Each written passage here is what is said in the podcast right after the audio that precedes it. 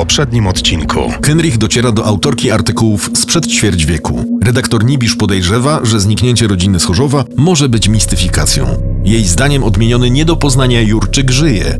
Były komendant chorzowskiej policji Drepczak mówi Kenrichowi o swoim przeczuciu. Jurczyk mógł się obawiać mafijnych windykatorów. W nocy ktoś zniszczył samochód Kenricha.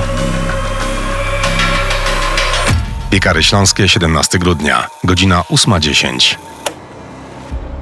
A może któryś ze znajomych zrobił panu dowcip? A pana znajomi dla żartu przecinają opony w samochodzie i drukują nekrologi? Proszę nie żartować. Kenrich od kilkunastu minut próbował złożyć doniesienie o popełnieniu przestępstwa. Jednak młody funkcjonariusz nie ułatwiał mu tego. Mogłoby to trwać jeszcze długo, gdyby nie zauważył, że próbuje się z nim skontaktować prezydent. Cześć. Słyszałem o twoich kłopotach. Jeśli masz czym, to przyjedź do mnie do Kozłowej Góry. Pójdziemy pogadać do parku. Czekał na niego przed kościołem. On i jego trzy znudzone, ospałe harty afgańskie.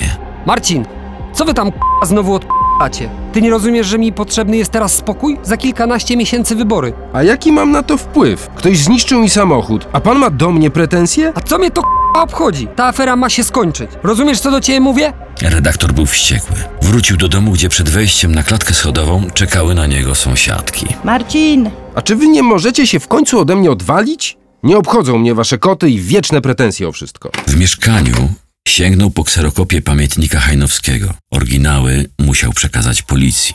Z pamiętnika Hajnowskiego. 30 lipca 1997 roku. Poszedłem na targowisko przy Barskiej w Chorzowie.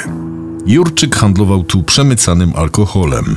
Od jednego z sąsiadów dowiedziałem się, gdzie mogę znaleźć jego wspólnika. Opis pasował jak ulał. Marian Grain to otyły, wysoki mężczyzna z długimi strąkami tłustych włosów. No ja, on kombinował z wąglem.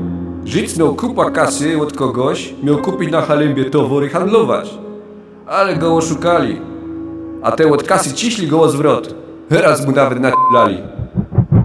Przy tym wpisie widoczna była strzałka kierująca do daty 16 sierpnia. Kenrich przewertował pamiętnik i zatrzymał się na właściwej stronie. Z pamiętnika Hajnowskiego. Od komendanta Drepczaka dowiedziałem się dziś, że Grain nie żyje. Złożył zeznania, ale nie podał nazwisk. No i już pieron nie poda. W pamiętniku Hajnowskiego nie było informacji, czy policji udało się zatrzymać morderców. Kochani, chodź do nas. Czy muszę ci przypominać, że masz rodzinę? Przepraszam, masz rację. Czy zastanawiałaś się nad prezentami dla rodziców? Kenrich nie usłyszał odpowiedzi. Praca nie dawała o sobie zapomnieć. Dzwonił zawalny. Ustalenie, kim jest obecnie cudownie ocalona córka Jurczyków, nie było takie trudne. Marcinku, siedzisz? To uważaj. Córką Jurczyków, którą adoptowała rodzina kuzyna od strony żony, jest Lucyna Schulz. Gańba.